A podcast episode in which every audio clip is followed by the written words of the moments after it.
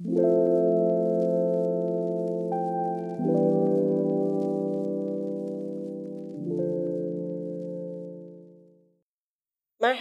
Psikanaliz Sohbetleri podcast serisinin 76. bölümüne hoş geldiniz. Ben Ece Aşıroğlu. Bugün sizlerle yas ve melankoli dosyamızın ikinci bölümünü devam ettiriyor olacağız. Bir önceki bölümde Freud'un tanımlamasına göre melankolinin başat kriterlerinden birinin en önemli özelliğinin hatta belki de bir tür öz suçlama, kendini suçlama olduğunu söylemiştik. Hatta bunun üzerinden iki tane de örnek vermiştik. Bir nevrotik bir kadın örneği, bir de psikotik, melankolik bir kadın örneği. Bu ısrarcı kendini suçlama, kendini aşağılama, Freud'u şaşkına çevirmişti aslında. Ve bunun mekanizmasını, bu kaybedilen öz saygı için melankolik bireyin, melankolik kişinin geçerli nedeninin ne olduğunu merak etmekteydi. Yani bu melankolik kişiler niye bu kadar kötü insanlar? Daha doğrusu niye kendilerinin kötü bir insan olduğunu, kötü olduğunu düşünüyorlar, öyle farz ediyorlar. Hatta buna inanıyorlar, bunu biliyorlar. Freud'un buna yanıtı kişinin yalnızca nesnede bir şeyi kaybetmekle kalmadığı aynı zamanda kendi egosunda da bir şeyi kaybettiği şeklinde oldu. Kişi kendi egosunda da bir şeyi kaybeder. Zamanla Freud'un melankolik hastalarına dair şöyle bir gözlemi olmuştu. Bu hastaların kendilerine dair suçlamaları sıklıkla hastaların sevdiği, evvelden sevmiş olduğu veya sevmesi gereken kişilerin özelliklerini anıştırıyordu.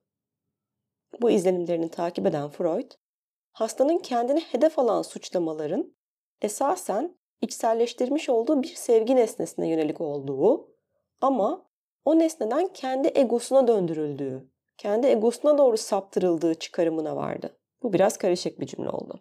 Şimdi bunu biraz basitleştirelim. Melankolik, ötekine dair suçlamalarını kendine çevirmiştir. Kısacası bu.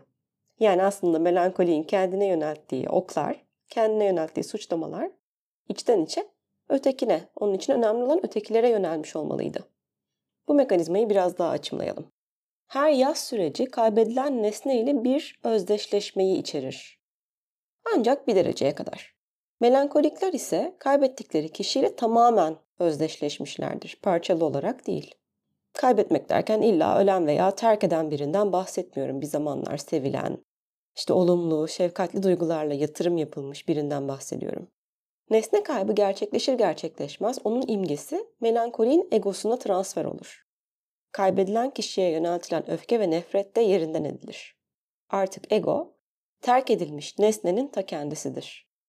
Freud'un makalesindeki meşhur nesnenin gölgesi egonun üzerine düşmüştür. Tabiri de aslında bize bu durumu anlatıyor.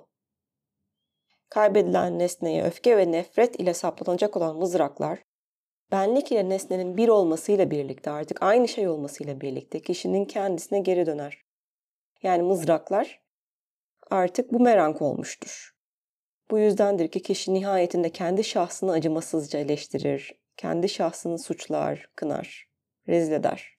Yani özetle melankolinin öz suçlamaları aslında kaybedilen veya giden kişiye yönelik suçlamalardır. Freud'un tezi, hipotezi bu yöndeydi. Peki kaybedilen veya giden kişi neden suçlanır?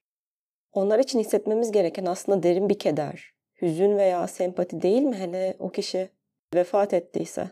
Sonuçta ünlü bir deyiş var bizim kültürümüzde de ölünün arkasından kötü konuşulmaz. Ama bu öğüt, bu nasihat zaten ölülerin arkasından, onlar hakkında kötü düşünmemizi sağlayan bir takım fikir ve hislerin insanı dürttüğünde doğruluyor bir yandan. Her ne kadar aksi bizlere nasihat edilse de yokluğu öfke duymadan kabul etmek imkansızdır. Bu sevdiklerimize kızarız çünkü gitmişlerdir. Hiç değilse gittikleri için kızarız onlara. Ve psikanaliz bize şunu söyler. Birilerine karşı hissettiğimiz öfke illa bilinçli olmayabilir.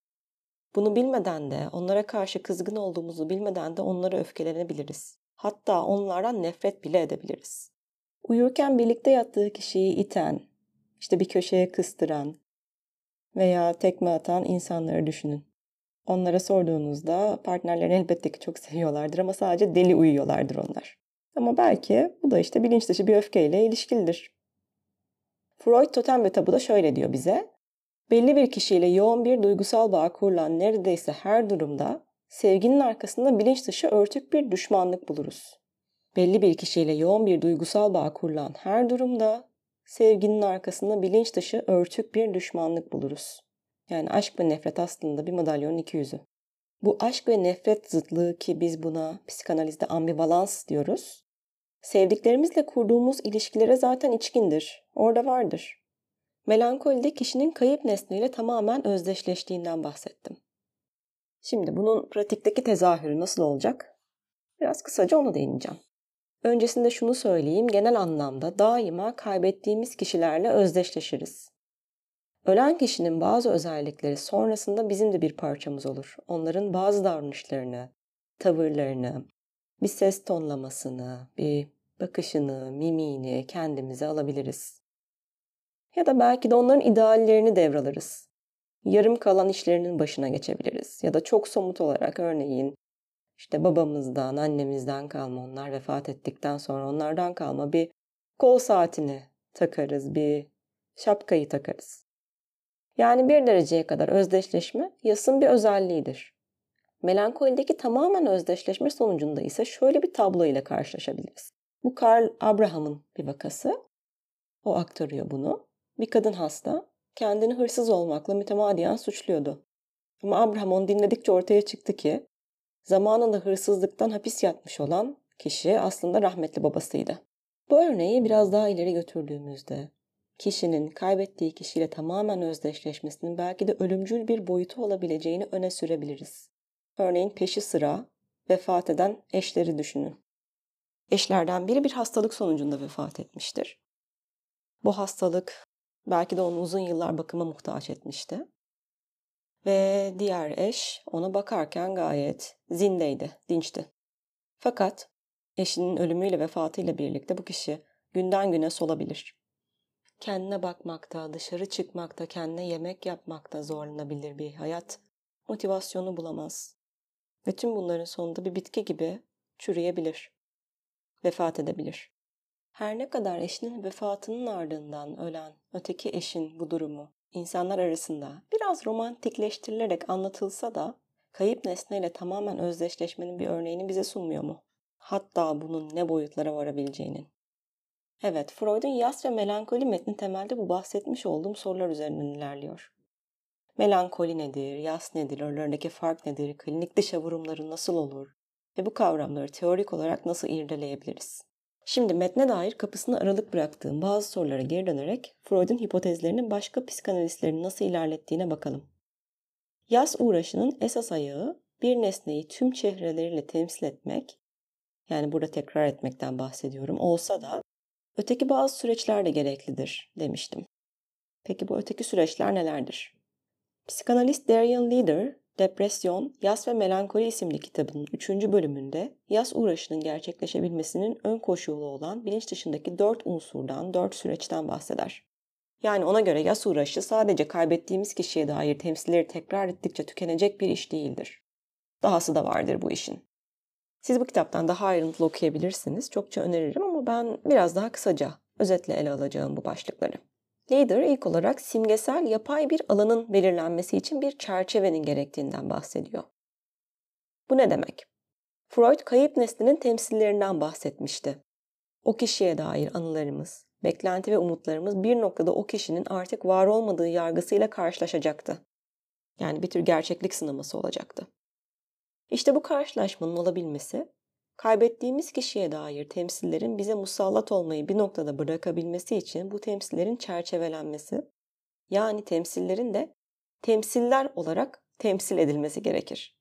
Yas tutan kişi, kaybettiği kişiye dair geçmişteki her bir anının, bir sözün, onu hatırlatan bir mekanın kendi üzerine boca edildiği, bu anıların, hatıraların insafına kaldığı bir durumda kalmamak için belli başlı ayrıntılar seçmeli onları simgeler haline getirmelidir. Çünkü kayıp denilen şey bir delik açar insanda.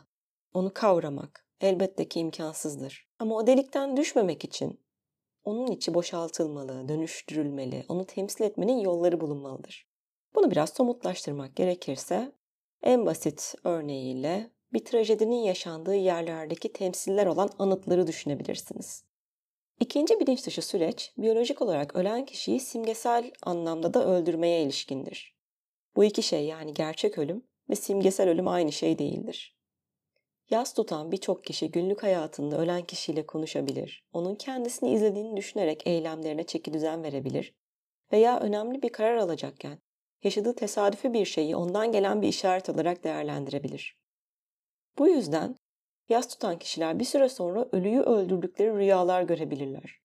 Gerçek ölüm ve simgesel ölüm arasındaki ayrım dikkate alındığında bu rüyalar genellikle yaz sürecine dair pozitif bir işaret olarak değerlendirilir. Yani özetle bir kişinin gerçek hayatta ölmüş olmasıyla bizim ruhsal dünyamızda ölmüş olması aynı şey değildir. Belki birçok korku filmi bunun üzerine kuruluyor. Kişi sevdiği birini kaybeder ama ölüler huzur bulmaz. Bazı defterler hala açık kalmıştır ve bu hesaplar görülmelidir. O yüzden gelirler, dadanırlar. Aslında tüm bunlar sevdikleri kişiyi kaybeden kişilerin iç dünyasında olmaktadır. Bu yüzden de hali hazırda çoktan ölmüş birine rüyamızda da öldürme gereği duyarız bazen. Yasın üçüncü unsuru ise nesneye dairdir. Nihayetinde yası kaybettiğimiz kişi için tutarız. Freud'dan bir alıntı vermiştim. Kaybettiğimiz kişiyle o kişide neyi kaybettiğimiz arasında bir fark olduğunu söylemiştim.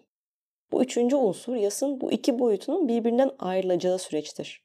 Bunu olabildiğince basitleştirmeye çalışacağım. Zihinde bir nesne kurmak sadece o nesnede var olan, mevcut olan, bizim için orada olan şeyleri kayda geçirmek değildir. Lacan'a göre nesneye dair boş bir uzamı da kaydederiz. Büyürken ebeveynlerimizle olan ilişkimizde bir şeyleri kaybederiz. Bir şeylerden vazgeçmek zorunda kalırız. İşte o vazgeçmek zorunda kaldığımız, örneğin işte bir bebek için meme gibi bazı nesnelerden arda kalan boşluğu da kaydederiz. Zihinde kurulan nesneye, o kayıp, hasretini çektiğimiz o şey de dahildir. Nesnenin kuruluşunu anlatmamın sebebi Lacan'ın yasın nesnenin kuruluşu ile ilgili olduğunu söylemesiydi. Bir kayıp yaşadığımızda kaybettiğimiz kişinin imgesini, o imgenin işgal etmiş olduğu bilinç dışımızda kaydedilmiş olan en temeldeki boş uzamdan koparmak gerekecektir. Bu, sevdiklerimize bağlanma nedenlerimizin kökenlerine inmek, belki yasını tuttuğumuz kişiyle ebeveynimiz arasındaki bilinç dışı birçok bağlantıyı aydınlatmak anlamına gelir. Ancak bu sayede yeni yatırımlar yapmak, yani mesela aynı boş uzama başka kişileri koymak mümkün olacaktır. Kalıcı olan, orada hep her zaman orada olacak olan şey işte o boşluklu, delikli, gedikli, bunlardan ibaret olan uzamdır. Nesneler değil. Yaz süreci bu ikisini ayırt etmemizi sağlayacaktır. Yaz sürecinin dördüncü unsuru kaybettiğimiz kişi için ne olduğumuzla ilgilidir. Çünkü sadece kaybettiğimiz kişinin yasını tutmakla kalmaz, aynı zamanda o kişi için bir zamanlar olduğumuz kişinin de yasını tutarız. Annesinin yasını tutan bir kadının analizinden küçük bir kesiti aktarmak istiyorum. Bu kadın zihninde annesi ve onun hastalığına dair imgeler dolaşırken hep basit bir ana geri dönüyordu. Annesinin ona serçe diye hitap ettiği an. Analistine kimsenin bir daha kendisine bu şekilde seslenmeyeceğini fark ettiğini söylemişti. Bu kadının yas uğraşında sadece annesinin imgesi değil, kendi imgesinin o büyük öteki için, annesi için oluşturduğu ayrıcalıklı yer, işte serçe olmak, onun bir serçesi olmak da dahildi. Bu bölüme burada bir virgül koyalım. Bir sonraki bölümde tekrardan görüşmek üzere.